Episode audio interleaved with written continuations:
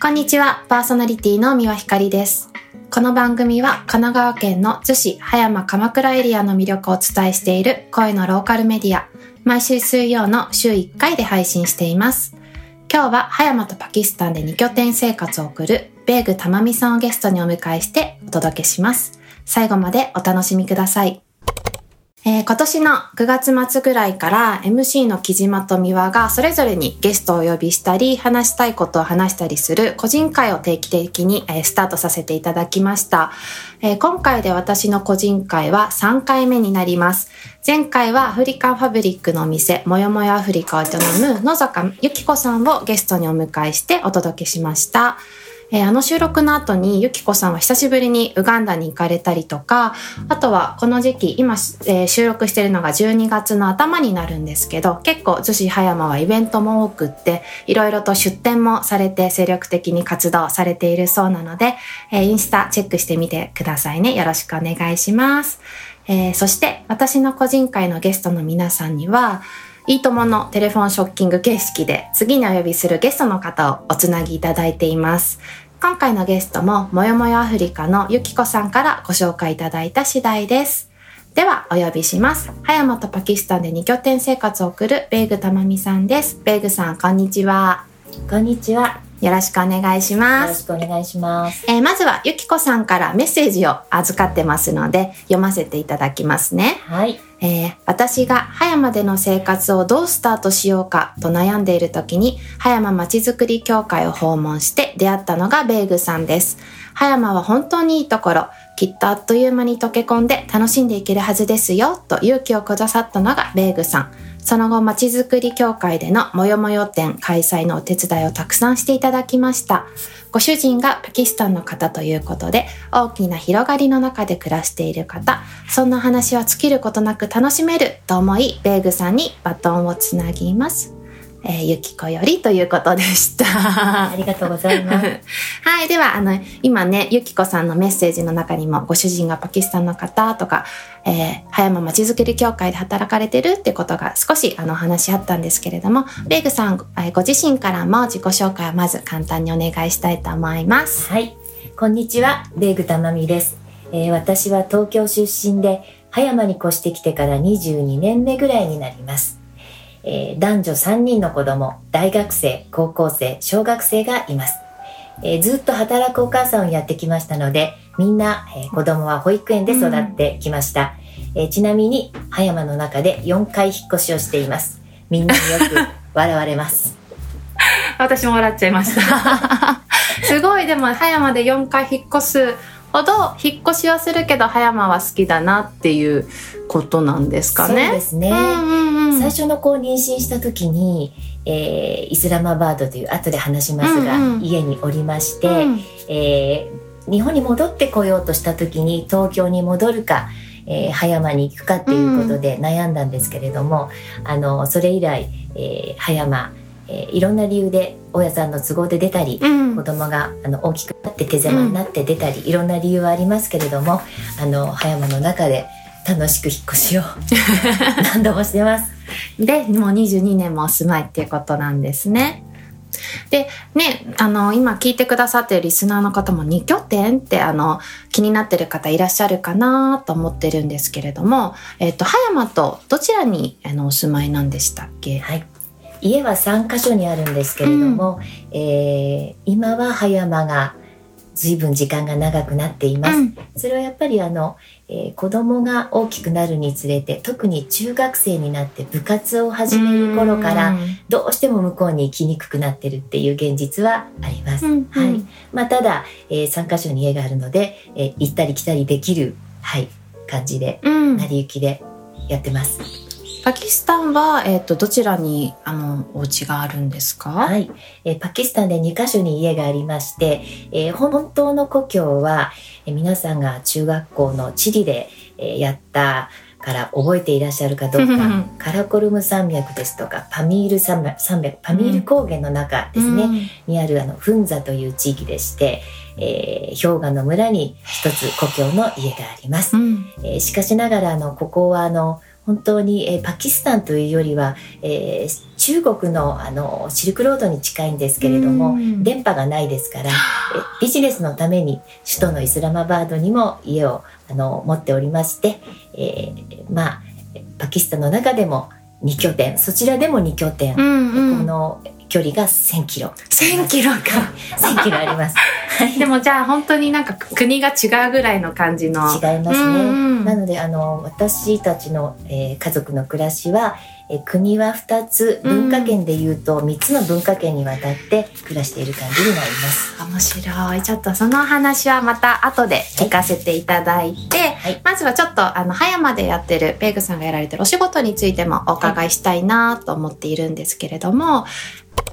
えっと、前回のゲストのもよもやアフリカのゆきこさんも、葉山まちづくり協会にまずは訪問して、そこから葉山での暮らしが面白くなったっていうことだったんですが、えー、葉山まちづくり協会ってどういうところなのか、はいまたそこでベイグさん自身はどういうことをされてるのか教えていただけますか？はい。えっと私はもともとあの夫の自営業をずっと一緒にやってきた、うんうん今もやっているんですけれどもコロナの時代になって、うんえー海外の仕事がしにくくなった時期がありまして、えーその関係でちょっと時間がある時に、えー現在の NPO 葉山まちづくり協会で働くようになりました。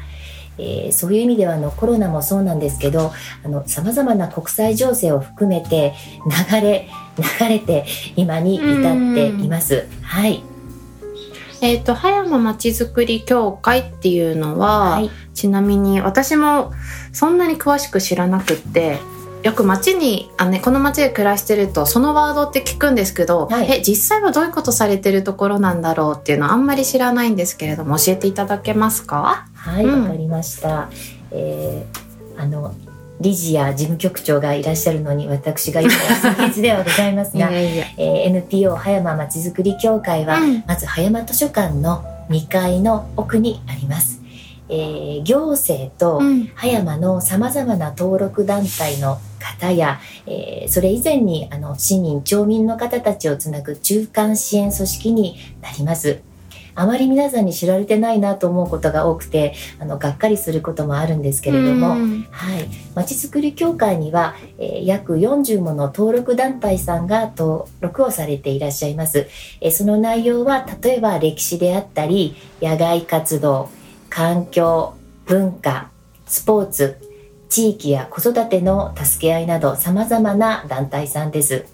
えー葉山で何らか活動されている団体さんは他にあの葉山町の、えー教育委員会障害学習課さんや社会福祉協議会さんに登録されていらっしゃるところもあるんですけれども、うんうん。その中でもまちづくりというところに関係する団体さんが主に登録をしていらっしゃいます。うんなはい。るほどなるほど。登録されてる団体さんが、えっと、葉山まちづくり協会さんと一緒にイベントを企てたりとかまあまちづくりをより活性化していくみたいな風に動いていらっしゃるそうですね。まああの葉山町役場あの行政と、えー登録団体さんのこう橋渡し的な役割もありますし、うんうん。先日はあの年に1回、え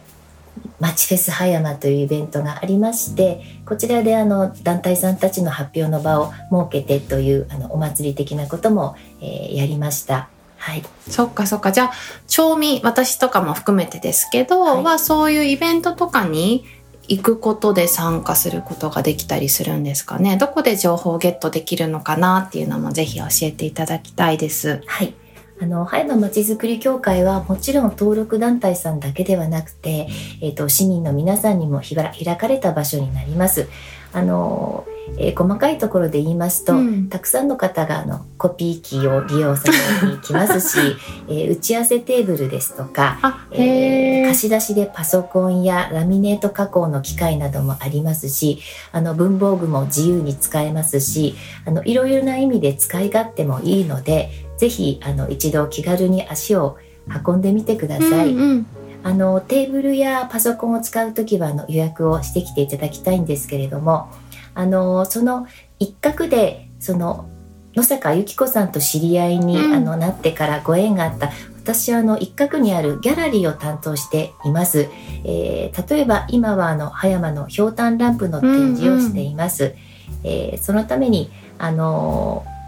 それをきっかけにお越しいただいてもいいですしちょっと2階の奥なんで行きづらいかもしれないんですけれどもあのぜひ気軽に来ていただきたいです。でそのきっかけになっていただけたら嬉しいなと思うギャラリー利用の方もうんあの SMS で告知をしたりえそれ以外に2ヶ月に一度ワークショップなどを企画して市民の皆さんに参加してもらっていますのでこちらの方もあのインスタなどで案内していますからご興味ある方はぜひあの葉山まちづくり協会をフォローしていただいてあの時々覗いてそして気軽に足を運んでください。ありがとうございますね。図書館を利用されてる、される方は町民の中の方では結構多いんじゃないかなと思うけど、ねなかなかね、2階まで上がるっていそうのがあれですけど、はいもっと気軽に行っていいっていうことだったら、んですようんうんうん。うん私も子供連れて行ってみようかな。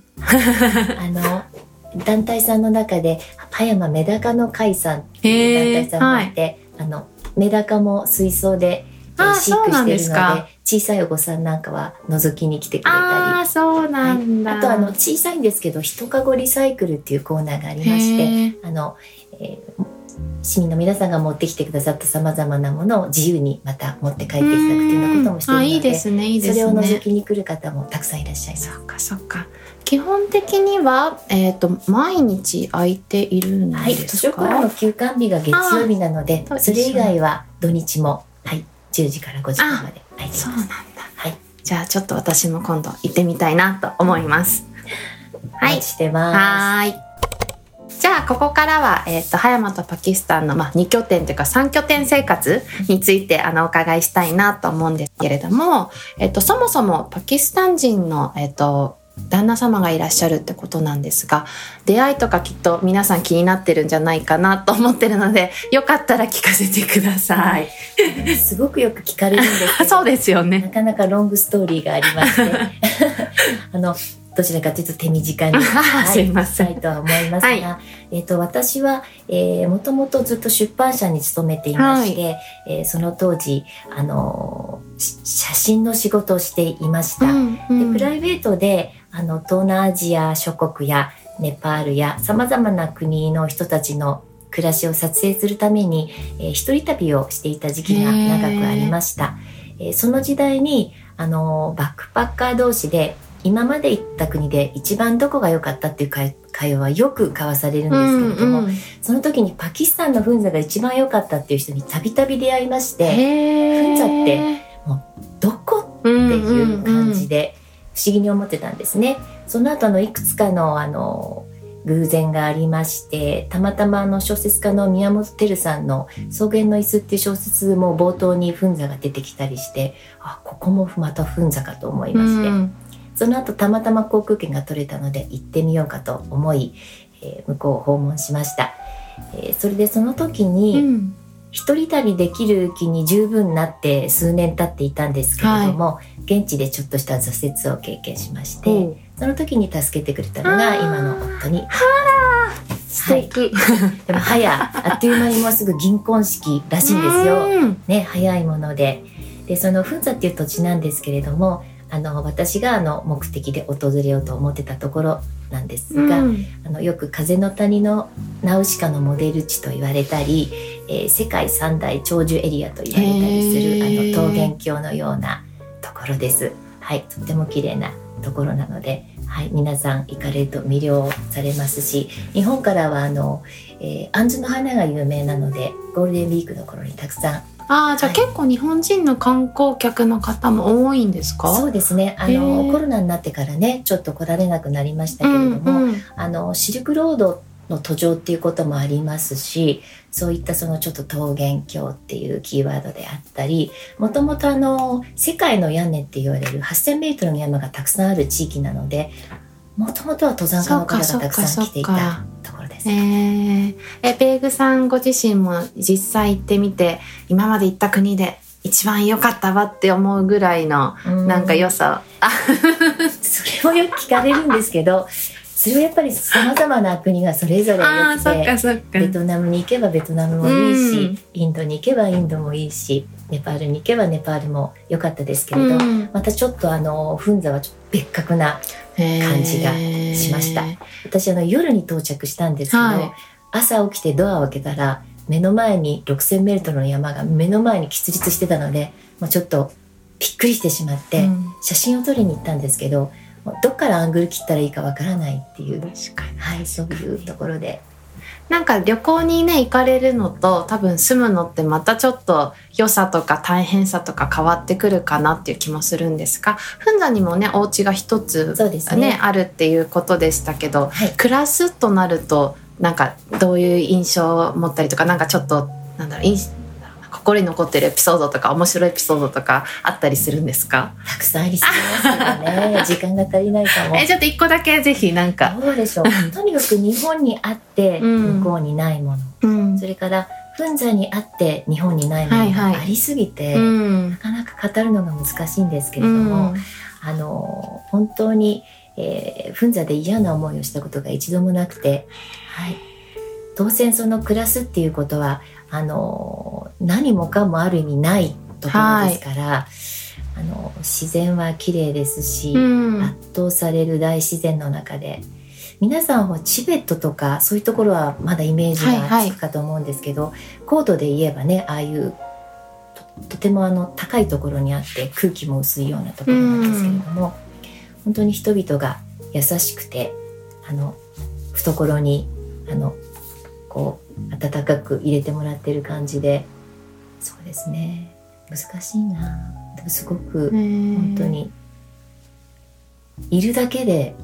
いいと言いますか。はい。まあ歩10分歩けば氷河があったり、歩いてるとこう氷河おろしでこうハーブの香りが漂ってくるんですけれども、ー、面白い。全然じゃあまた違うんですよね。すね。ちなみに料料理とかって料理は、うん。今はパキスタン料理にだいぶなってますけどもともとそうやって高度が高いですから、小麦とじゃがいもと乳製品しか取れないようなところなのであのそれらのものを工夫してさまざまな名前の例えば乳製品でもたくさんの名前があって覚えきれないぐらい、いでそれをまあほとんど全部自給自足なので、うん。女性たちがチーズやバターを作って、はいまあ、それ以前に搾乳してそれ以前に、うん。えっとうちにもヤギと、えー羊と,、えーっと牛とうん。鶏と、はい、以前はヤクもいたんですけどあの今ちょっとヤクいないんですけど、まあ、そういう家畜と一緒に暮らしているような人たちなんで、うん。うん。あの乏しい、えー食材のものをあの美味しく食べてると言いますか、うん。でお肉は当然自分たちで締めて食